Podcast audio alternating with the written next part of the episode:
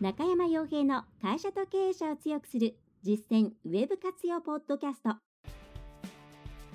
この番組では600社以上のウェブコンサル実績を持つ株式会社ラウンドナップ代表取締役の中山が会社経営者に必要な内容に絞り込んで抑えるべきウェブの話題やトピックスをビジネス目線でお伝えしています。皆さんこんにちはランドナップコンサルティングの中山ですそれでは本日も会社と経営者を強くする実践ウェブ活用ポッドキャストを始めていきたいと思いますのでぜひとも最後までお聞きいただければと思いますゴールデンウィーク、まあ、真っ只中お休みの会社さんも多いですかね。えー、私は、まあ、ちょっと中日の方は、えー、内部ですね、既存のお客さんに対しての窓口を開けていて、外に対してのお問い合わせは、えー、連休明けということになっておりますので、よろしくお願いいたします。で今回はですね、テーマとしては、えー、小さな企業のウェブ活用は、まず経営者の時間確保策からというところをお,、えー、お送りできればと思います。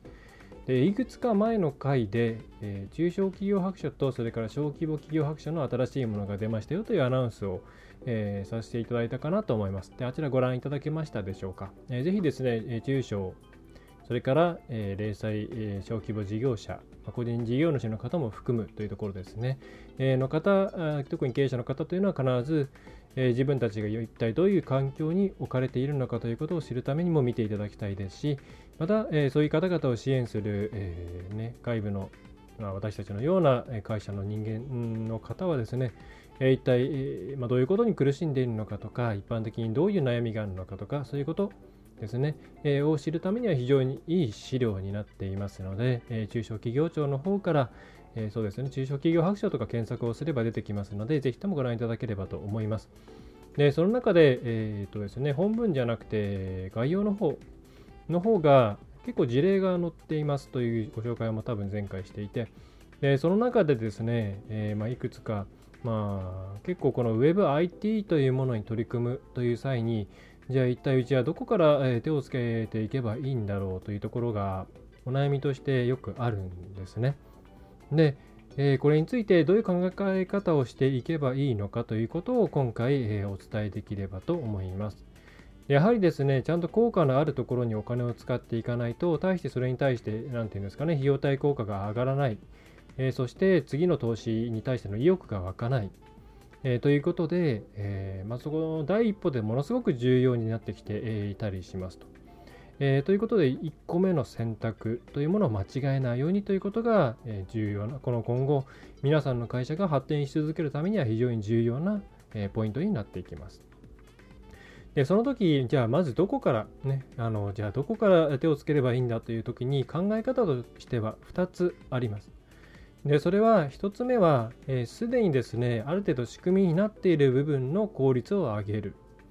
でもう1つが今回、えー、表題にもなっていますけれども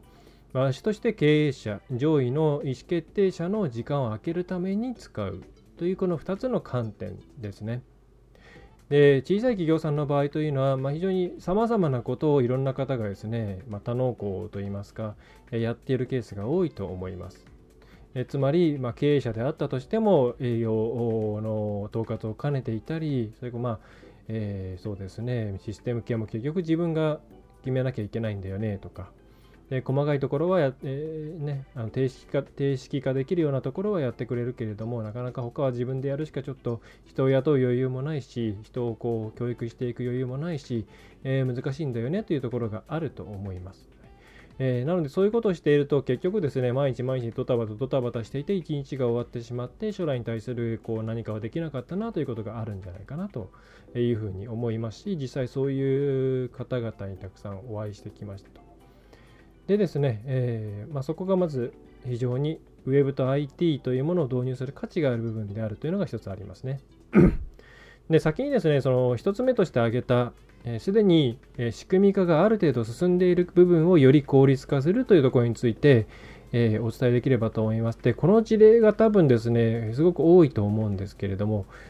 まあ、なぜかっていうとですね、やや仕組みができちゃ、仕組み化ができちゃっている部分なので、えそれをこうシステムに乗っけるのが簡単なんですね。で、一番難しいのはもう会社の中がどういうふうに回ってるのかよくわからなくて、お金の流れもちゃんと把握できていないし、物の流れとか仕掛かり品もどうなってるのかよくわかんないけれども、なんかこれをうまく、えー、IT 化したいです、ウェブをうまく使って効率化したいですっていうふうに言ったとき、いうようなケースが、最も難しい。なぜかというと、業務そのものを全部ですね、きれいに見える化していかなきゃいけないからですね。またシステム化というか、その仕組みになっていないような部分もあるわけです。人の勘に頼っていたり、記録が残されないようになっていたりとか、そういう部分をきれいにしながら進んでいかなければいけないので、もう時間もお金もかかっていくというところになっていきます。まただですね、もちろんそういうことはもちものすごくする価値があります。成長していくためには、えー、自分たちの足回りというものの機動力が上がっていけば上がっていくほどその舵取りの、えー、スピードとかそれから自分がどちらに進んでいくのかそして絶対的なスピードも伸びていきますので、えー、必要なことです。例えば中小企業白書で言えば、えー、ページの4の方で上がっている、え有限会社これは法友さんと読むんですかね。えっ、ともに、えーえー、同胞の方に友達の方ですね、えー、千葉県の流山市の方にある企業さんの事例ですけれども、まあ、これはですね、えー、要するにまあどんぐらいよくわかんない状態だったのかわかんないですけれども、業務の徹底的な見える化を行った上で IT 導入を進めたことで生産性を向上させている企業ということで、概要の方で紹介されています。これは千葉県流山市のプラスチック製品の製造事業者ということですね。従業員17名、資本金が300万円ということで、まあ、あまり大きい規模感ではないということだと思います。で、これ、えー、おそらく成功要因としてはですね、一番最初にいきなりシステムを入れるとかそういうことではなくって、えー、中小えー、中小企業診断士の方と一緒に、え、二人三脚で徹底した業務の見える化を行って、それによってボトルネックを発見したと。まあ、具体的に言えば、金型の交換作業のところがボトルネックとなっていたということが分かったので、そこにですね、集中して IT システムを導入して、PDC へ回していったところ、稼働率が約20%向上して、利益率が3.9倍になったということですね。で、この時のコストっていうのはそんなに大きなものではなくて、ID 導入コストとしては約110万円という、うちものづくり補助金によって79万円の補助があったということです。で、これはすごいひどく、まあ、本当にサクセスストーリーと言ってもいいんじゃないかなと、その金額自体があまり大きくないので、えー、この時点ではなんか、えー、小規模な事例のように見えますが、えー、おそらくこれ、その後にも全部ですね、いい結果、あと後々にどんどんどんどんえー、良い結果をもたらすいわゆる資産となる第一歩だったと思います。なぜかというと、まず業務がきちんと見える化できるというところ、会社の中を、えー、きれいにするということをですね、行えた行えたこと、そしてそれを二人三脚で診断士の方と一緒に二人三脚で行っていたということで、社内にもきちんとノウハウが残ったであろうということ、そして実際に利益率が上がっていって、しかも低コストでそれを実施することができた。なので、きっとこの企業さんというのはこれからも投資対効果とか、えー、どういうふうにしたらその投資対効果が良くなっていくのかということを考えながらさまざまな IT や Web というのを取り込んでいけるような、えー、ところになったんじゃないかなというふうに思います。でこれがですね、えー、まあ、その本当にごちゃごちゃなところからきれいに、まあ、どんぐらいちょっとはそのいわゆる報酬の部分ですねがかかったのか分かんないんですけれども、えー、きれいにいった部分じゃないかと思います。ただなかなかここまできれいにはいかないものなんで、えー、このいきなり自分の会社の仕組みをきれいにしようっていうのは大変だっていうのはですね、まず最初に押さえておいていただいた方がいいと思います。えー、甘つさえですね、なんかこう、なんていうんですか、えー、業務改善システムみたいなやつとか、業務管理システムとかそういうものを入れたら、じゃあそれで解決するかっていうと、まあ、ほぼしないですね。で同じ業種、他の業,、え、業界、業種のあ、まあ、同じ業種とかですねの事例をその持ってきてそれに沿って作ってもやっぱり特に中小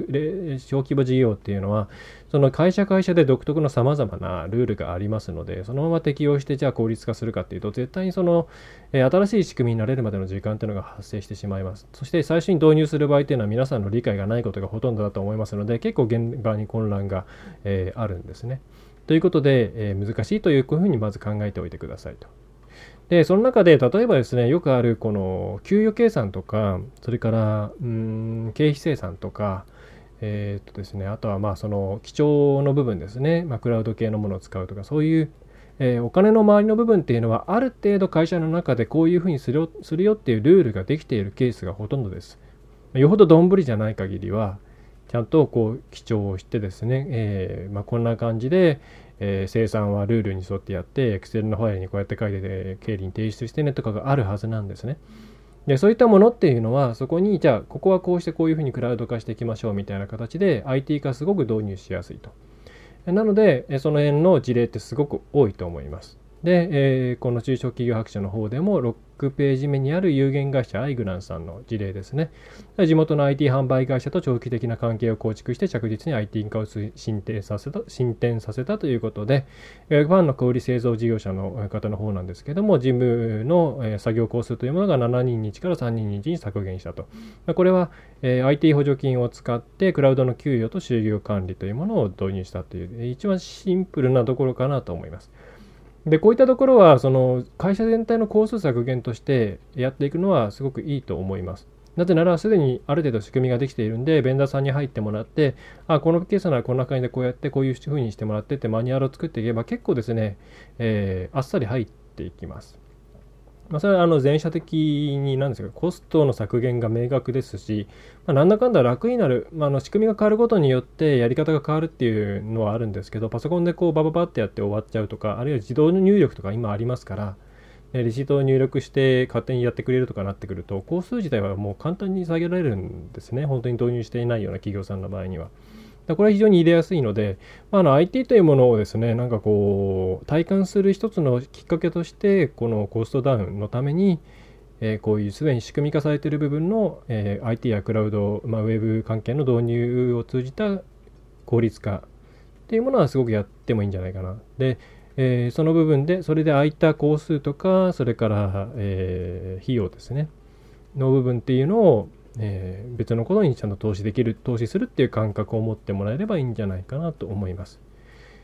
で、えー、ただですね、この辺りっていうのは基本的にはコスト削減とか、えー、そういった目的になっていきます。で、やはり、うん、会社としては一番、え会社の利益のね、え利益というか、え動く源泉となる、えパワーの元となる利益というものを生み出す、まあ、売上というものを生み出すところにをちゃんと、うん、いろんなことをしていきたいよねっていうのがあるんじゃないかなと思うんですね。で、その時に結構失敗しがちなのがいきなりですね、大きなシステムを入れる。例えば、セールス、えーえーと、営業管理システムとか、顧客管理システムとかを入れて、入れればなんとかなるだろうみたいな。で、これがやっぱり失敗しやすいですね。で、自分たちに合ったものを入れられるかどうかもわかんないですし、価格重視で選んでしまったがために必要なものがなかったり、あるいはそのツールを使うっていうことはこういう営業の仕方をすることが大前提だよっていうのがあるのに、それを、えー、それに気づかないで自分たちに合わないようなものを、えー、使ってしまったりっていうことが、うん、あります。で、なので根本的なところからまず入った方がいいです。それは判断する人間がその判断するための知識とか、えー、実際に触ってみるとか人に聞くとかそういう時間を捻出できるようにするっていうところです。具体的に言えばほとんどの場合が経営者あるいは経営層だと思います。その会社の中でさまざまなことを動かせる立場にある人間、そして最終的な決済を握っている人間が忙しいっていうケースが非常に多いですね。で、そのために何も動かないっていうことが多いと思います。えー、で、正しい判断をするには情報をきちんと取り入れていくことが必要なんですけれども、忙しいのでそれができない。で忙しいっていうところを、うん、やっぱりですね目の前の売り上げを作ってるのが自分だっていうふうに考えるとどうしてもそっちの方に重要性土地の方に重要性をですね強く感じてしまってなかなかじゃあ未来に対する投資ができないっていう状況になってしまうと思うんですね。なので、えー、じゃあ今から Web とか IT で、えー、何かをしたいっていう方はさっきのすで、えー、に仕組み化されている部分のよりその効率化っていう部分プラス一体その例えば経営者の方が大統領の方が、えー、時間を空けるためには何かないかと。自分が今こういうふうに一日の時間を使っている。じゃあこの部分をこうしたら自分の時間が1日30分空くぞとか。で移動する時間がこれだけある。このお客さんだったら、まあ、例えばシンプルに言えばこのお客さんならテレビ電話でいいかもとか。それからこれ毎月毎月定例で行っているこの作業っていうのはなんかこのツールを使ったら自動的化できるし数字っていうものももっと正確に取れるんじゃないかとか。でそういったですね自分の時間を上げ開けるっていう手段をたくさん考えてみてください。結構世の中いろいろなツールがあるので例えばそれがサービスであってもいいですし有料のソフトウェアとかそれから細かいツールでも何でもいいと思います。ね、そういったもの、例えば本当に業務の細かいもので、エクセルのマクロとかそういうもので簡略化できるようなものがあれば、なんかクラウドソーシングでそういうのを作ってもらっちゃって、えー、もういいと思うんですね。それだけで全然楽になる方って多いと思うんですよ。で、そういうふうにして、まず自分の時間を最低でも1日1時間空けるためには、えー、何かないかっていう観点でものを探すといいと思います。で、多分大きなツールではないと思います。そういう場合、本当に大した金額ではない細かいものが経営者とかそういう方々の時間を大きく、えー、増やすことにつながることが多いですね。なので、一旦自分の一日やってることって見直して、まっさらな頭でですね、自分がじゃあここからそうですね、最初1時間を目標に1時間で考えるとなかなか、えー、いいアイデア出ないんで、3時間空けるとかにした、えー、っていうふうに考えたら、一体自分どういうふうにこれから動いていけばいいんだというのを考えて、そうすると、じゃあこれとこれとこれかなって言って、じゃあ実際いろいろやってみると、まあ気づかなかった問題点や実現できなかできないようなこともあると思うんで、まあ、結局1時間、1時間半ぐらいの削減にとどまったな、みたいなふうに落ち着くと思うんで、ちょっと一旦ですね、この、えー、ウェブの活用、IT の活用って考えるときには、まずちょっと経営者の方々が、そのうまく活用できることを、えー、うまく活用をするために必要な時間を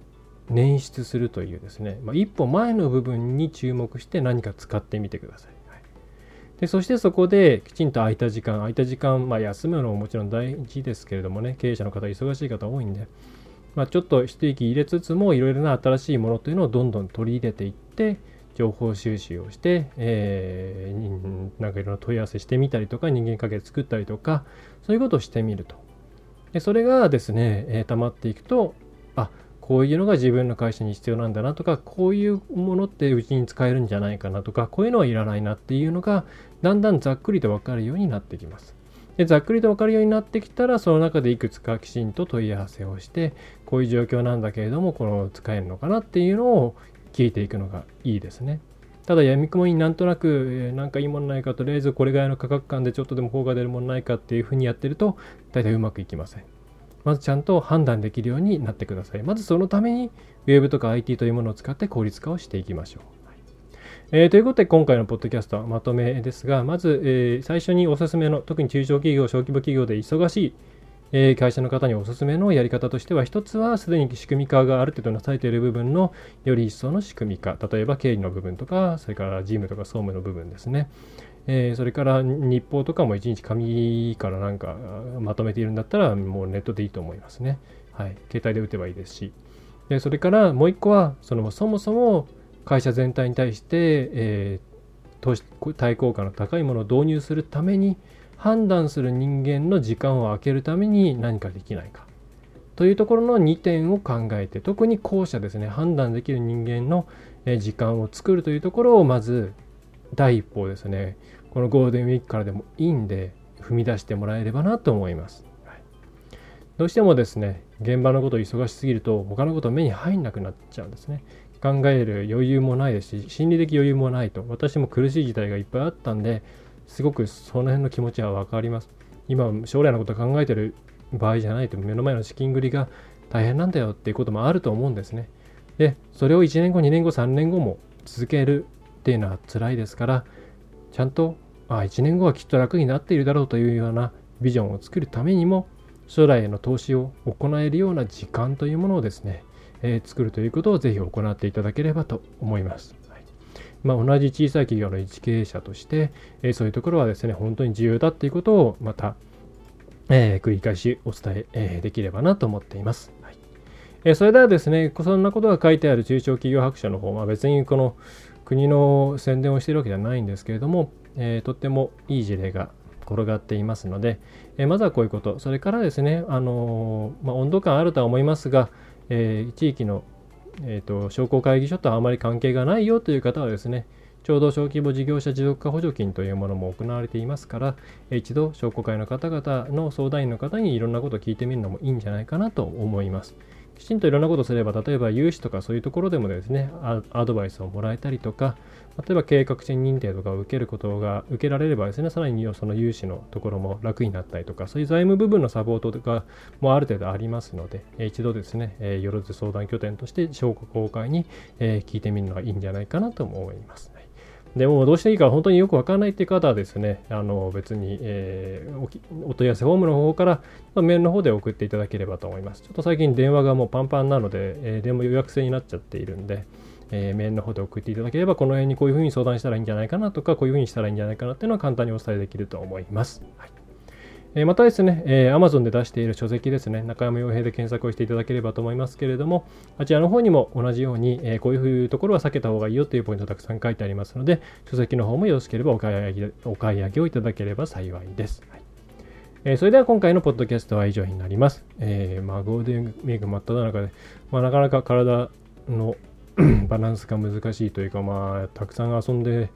えー、子供に付き合っていて、えー、少々体にガタが来ていますが、えー、引き続き、えー、ゴールデンウィーク明けにしぼまないように、えー、テンションを保っていきたいと思います。えーと、あと、えー、ニュースレターの方が発送されているはずなので、おそらく会社の方は受け取るのがゴールデンウィーク明けですかね。えー、透明封筒に入って届いているので、えーチェックしていただければと思います。また、えー、欲しいという方はですね、ランドラップコンサルティングの方からお申し込みください。ちなみにゴールデンウィーク前の前回の告知でも何、えー、いくつかえー、申し込みいただいています。はい、本当にできできるだけたくさんの方に読んでもらえると嬉しいです。はいえー、それでは最後までお聞きいただきましてありがとうございました。ラウンドナップコンサルティングの中山がお送りいたしました。